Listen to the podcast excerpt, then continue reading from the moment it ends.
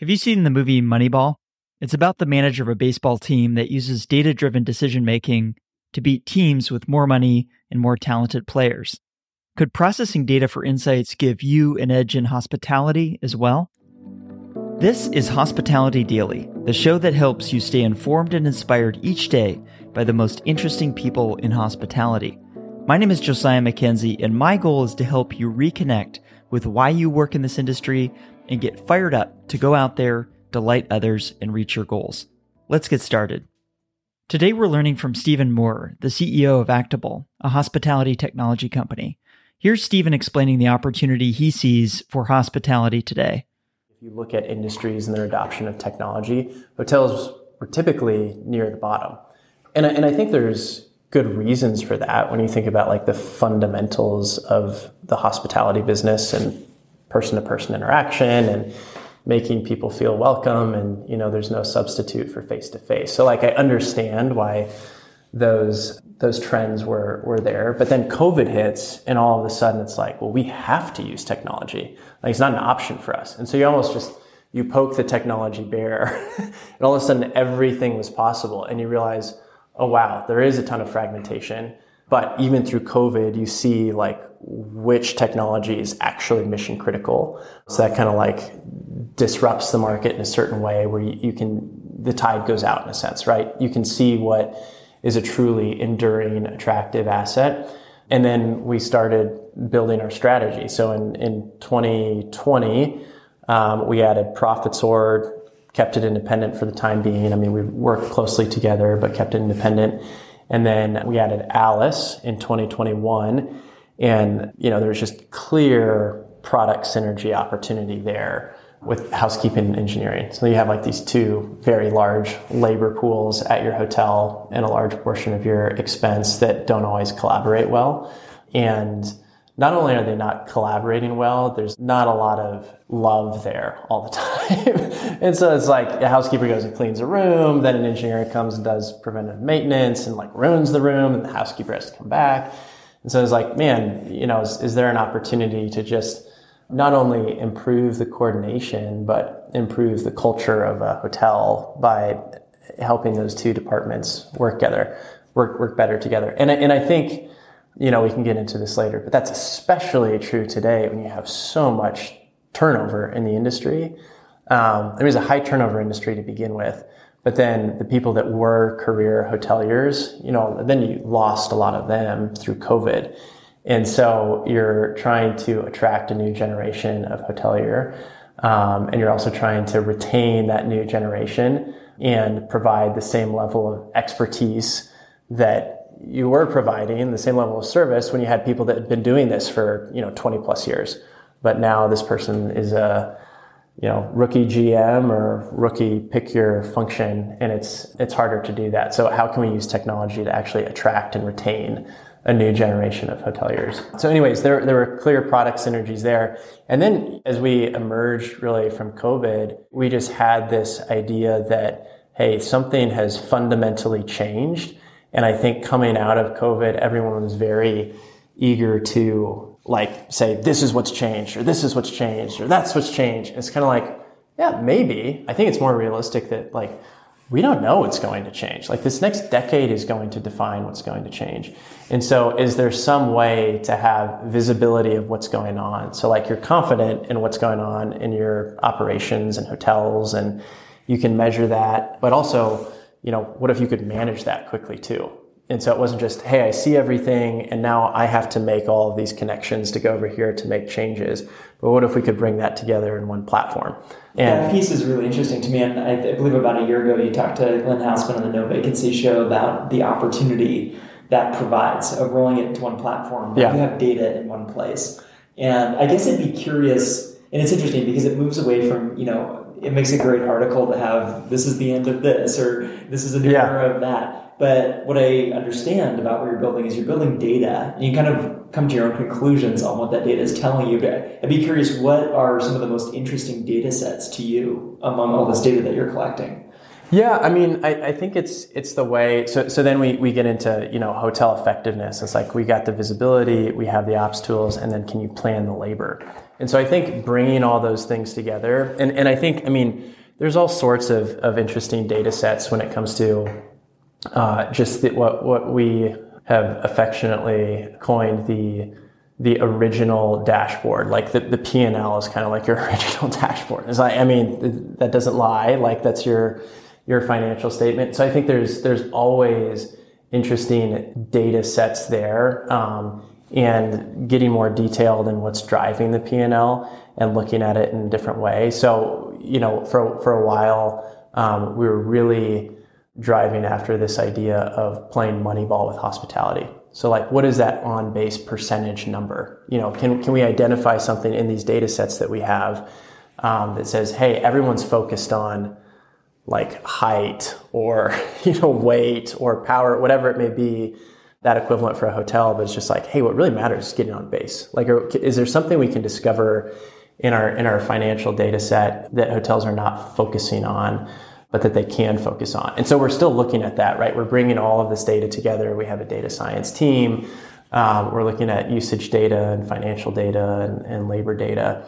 Um, that's fundamentally the opportunity with big data, right? Correct. You're not going in with these assumptions. You're collecting all of this, and it almost becomes like exhaust off of all the work streams that we have. Right. And that's where machine learning and data science can provide new insights that we didn't have before. We didn't even know the questions. Right, right, exactly. Well, and I think especially with you know AI, which has has been amazing, uh, just to see how quickly that's come onto the scene and improved even since it's come onto the scene. And and then you know the competitive advantage is going to be the inputs, right? Like, do do you have the data that you can analyze to your point and that can guide you to ask the right questions? And so that's that's one of the things that we're we're really excited about is we we feel like we're sitting in the sweet spot where um, you know you look at technology adoption across the hotel industry and you have some incumbents that have been doing great things for a long time and then you have some really innovative startups that are doing interesting things um, but some of those startups you know go into a, a meeting with a blue chip brand or management group and it's like well we don't want to be the guinea pig but we love what you're doing, you know, get a thousand hotels first and then come back and, and we'll talk. You know, and so that's like hand to hand combat. That's really hard. Um, and we, we kind of sit in the middle of, you know, we're, we're not a startup. We've got 12,000 hotels, but we also have this credibility of, of, you know, being an incumbent and are innovating. So we're right in the middle there. So it's like we, we have credibility and we're innovating by bringing these data sets together, but you're not taking a huge risk because all of these products are proven and you use them already.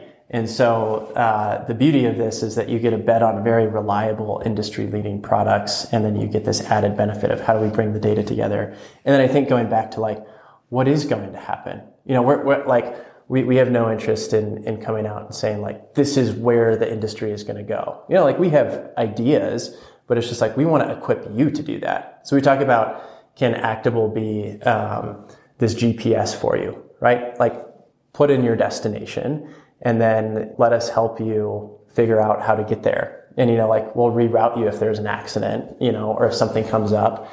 Uh, we can elevate. Hey, have you checked this? Have you tried that? Have you looked at this item, ex- expense item when it comes to F and B or w- whatever it may be? and and reroute you. So I think I think that's what's really exciting to us is just all the data that we have at our disposal, and that's what we're doing right now is bringing it all together.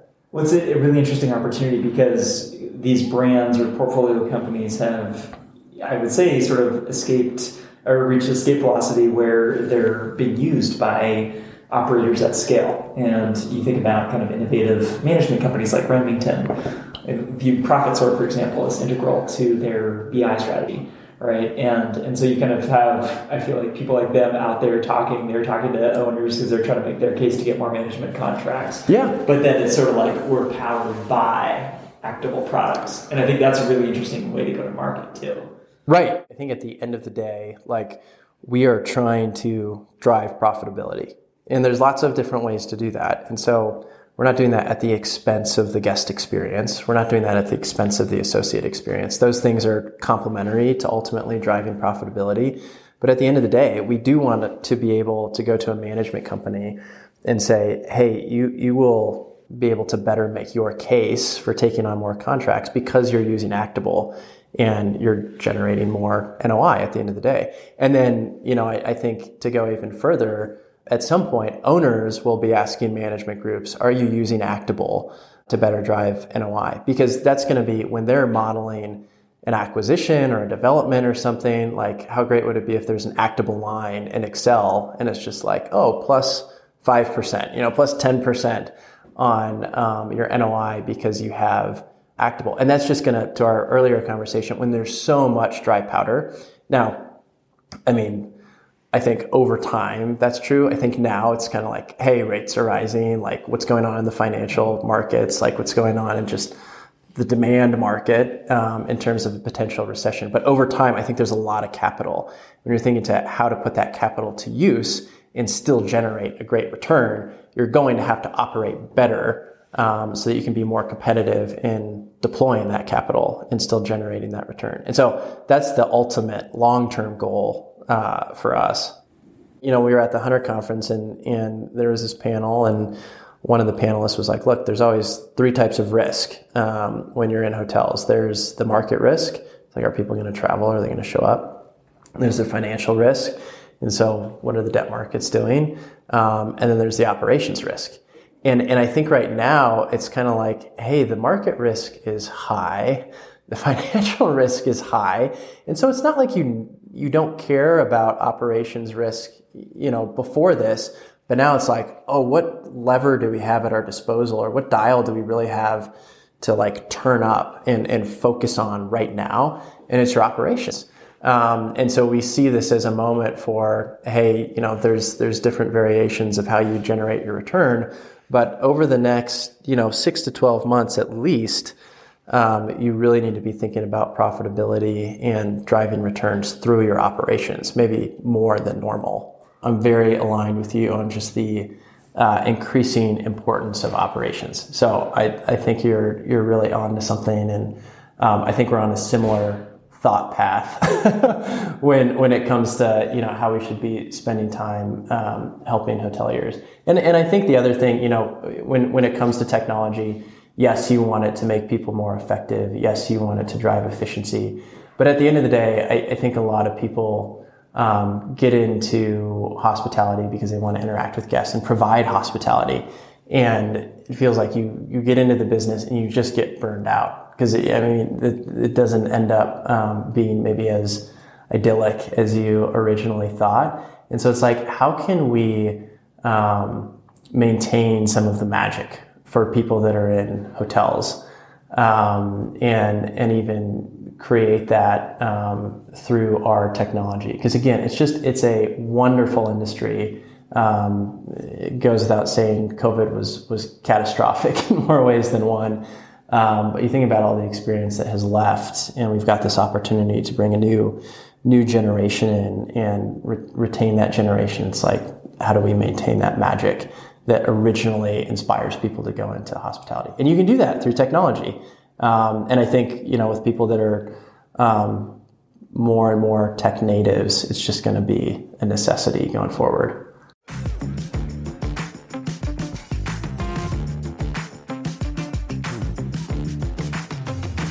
Before we go, I want to let you know about a few more things. First, if you haven't done so already, subscribe to this podcast on Apple Podcasts, Spotify, or your favorite app to stay inspired each day by actionable insights from the most interesting people in hospitality.